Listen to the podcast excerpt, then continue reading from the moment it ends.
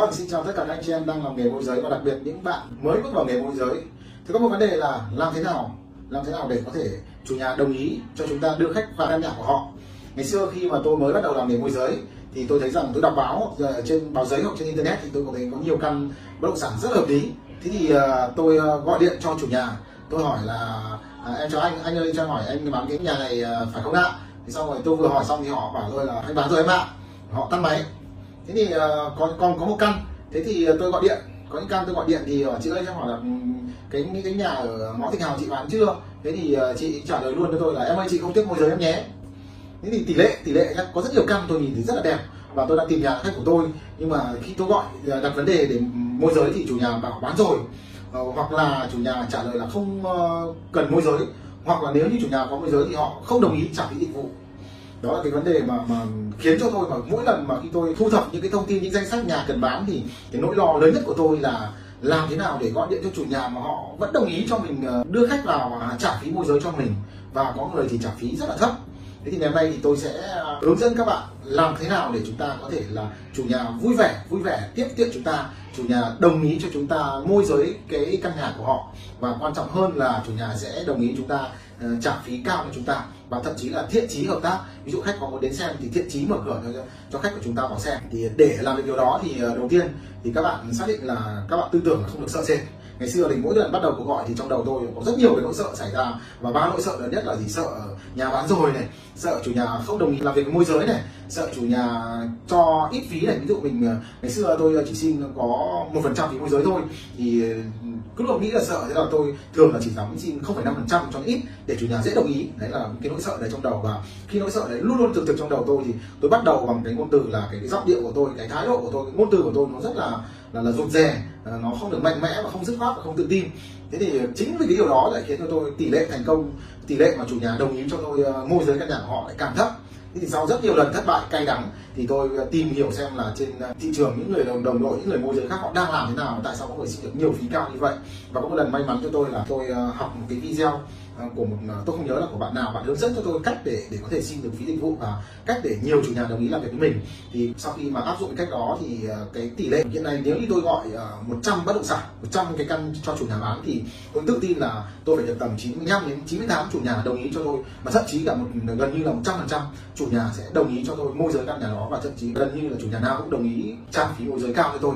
Vậy thì làm thế nào? Làm thế nào để có được điều đó thì ngày hôm nay? Tôi sẽ ờ, chia sẻ cho các bạn. Và các bạn lưu ý rằng là gì? Là tất cả các chủ nhà tất cả các chủ nhà ai cũng cần môi giới hết ai cũng phải cần môi giới. Chẳng qua là ừ, họ không biết rằng là cái môi giới ừ, tuyệt vời như nào và môi giới cần thiết đối với họ như nào và, và các bạn cần phải nói được điều đó hoặc là cách chúng ta đặt vấn đề với chủ nhà như nào thì sẽ quyết định xem là họ sẽ có đồng ý ờ, để chúng ta làm môi giới hay không các bạn phải hiểu như này nếu khi một chủ nhà họ bán căn nhà họ trên lên trên thị trường lên trên báo hoặc là trên internet chẳng hạn thì sẽ có rất nhiều môi giới tùy từng căn tùy từng khu vực mà thông thường thì mỗi một chủ nhà sẽ phải nghe cuộc điện thoại từ 10, 20, 30 thậm chí hàng trăm môi giới đến một lúc. Và thông thường các ông môi giới đều có một kịch bản là anh ơi cho em hỏi à, à anh có phải bán căn nhà hay không? Anh bán bao nhiêu tiền? Rồi nhà anh bao nhiêu mét?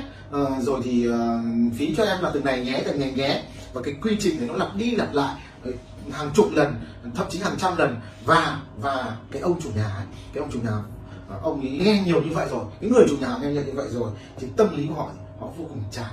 Bởi vì một cái câu hỏi được hỏi đi hỏi lại bởi một cái người gọi là môi giới và không phải là khách hàng.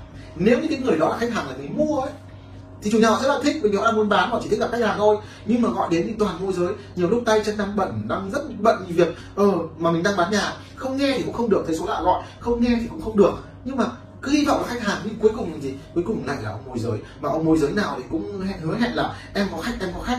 Nhưng trong khi đó thì những ông có khách thật sự thì không có nhiều chỉ có một số ít ông ông có khách thật sự thôi mà khách thật sự đến chưa chắc là ưng. Thế nên chủ nhà họ, họ luôn ở trong tình trạng bị tra tấn gọi là bị spam cuộc gọi mà toàn là môi giới thôi rất ít là người mua. Nên là ừ, sau khoảng độ một tuần hai tuần một hai tháng thì chủ nhà uh, họ sẽ có tâm lý né tránh môi giới và họ được huấn luyện những cái bài những cái văn vở của những môi giới không chuyên nghiệp những môi giới không chất lượng và không có tâm với chủ nhà. Và họ chỉ cần uh, nghe các bạn nói một câu thông thường những môi giới họ tôi nghe rất là nhiều môi giới tôi kinh nghiệm tôi huấn luyện hơn 100 môi giới. Uh, thì tôi thấy rằng là những cái người bạn mới hoặc là những cái người môi giới không không có tư duy được ngoài kia thì họ thường sử dụng cái câu như sau để bắt đầu hỏi chủ nhà. À, anh ơi cho em ví dụ là ông chủ nhà tên là hùng đi. À, liên hệ anh hùng ở trên tin là như vậy thì ông hỏi là à, anh ơi cho em hỏi anh hùng không ạ?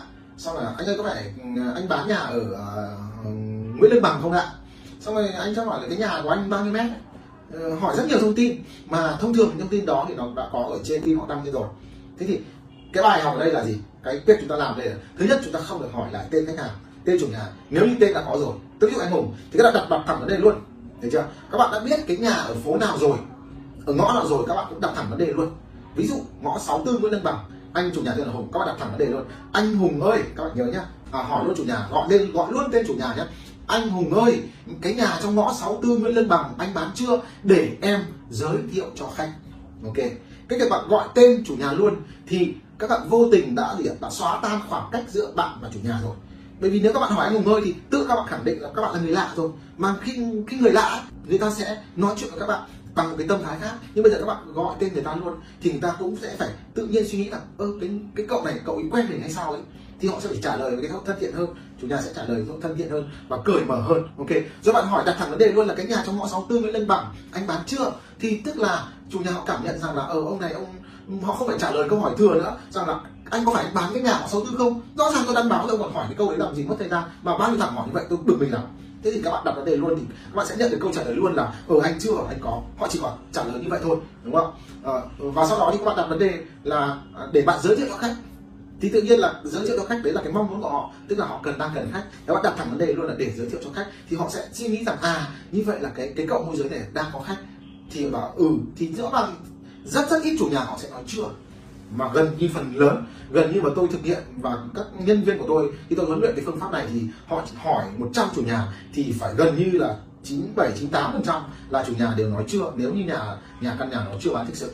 Đó thì khi chúng ta đã có kết quả chưa rồi, thì đó chúng ta mới đặt vấn đề là gì? Thế thì thông thường những môi giới này tôi quay trở lại vấn đề những sai lầm của những môi giới là không có kinh nghiệm thì họ sẽ nói là em đang có khách, em đang có khách.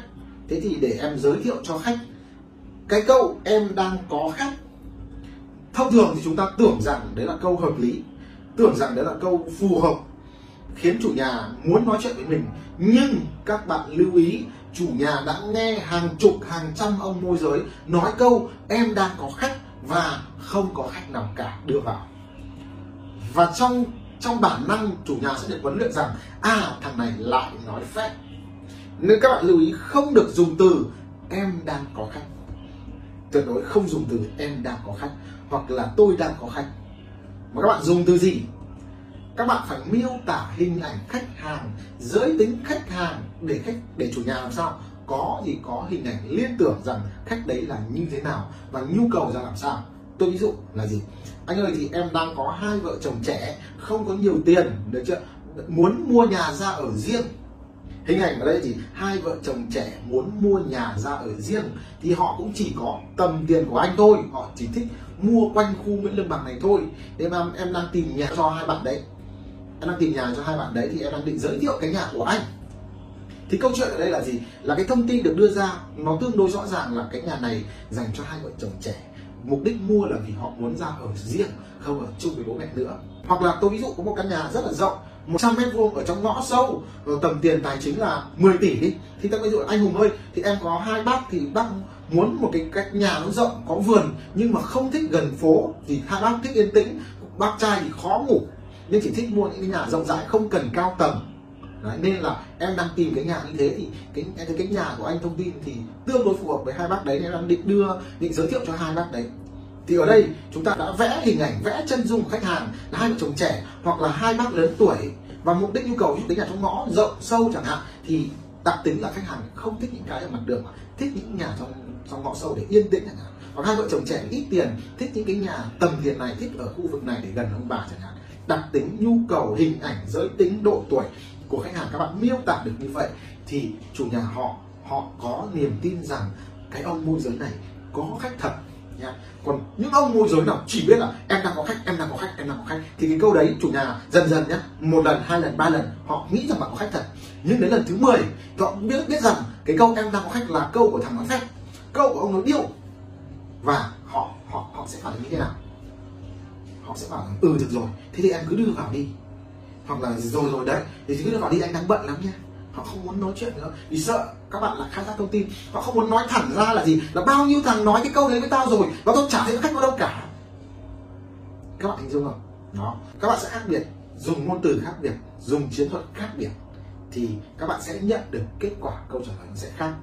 Sau đó bạn, các bạn mới đặt vấn đề là về phí dịch vụ thế nên về cái vấn đề phí dịch vụ thì nó là cả một quy trình. Thì tôi sẽ hướng dẫn các bạn vào cái video sau. Đấy video này thì tôi chỉ hướng dẫn các bạn cách đặt vấn đề môi giới một căn nhà đối với cái căn nhà lần đầu tiên các bạn biết.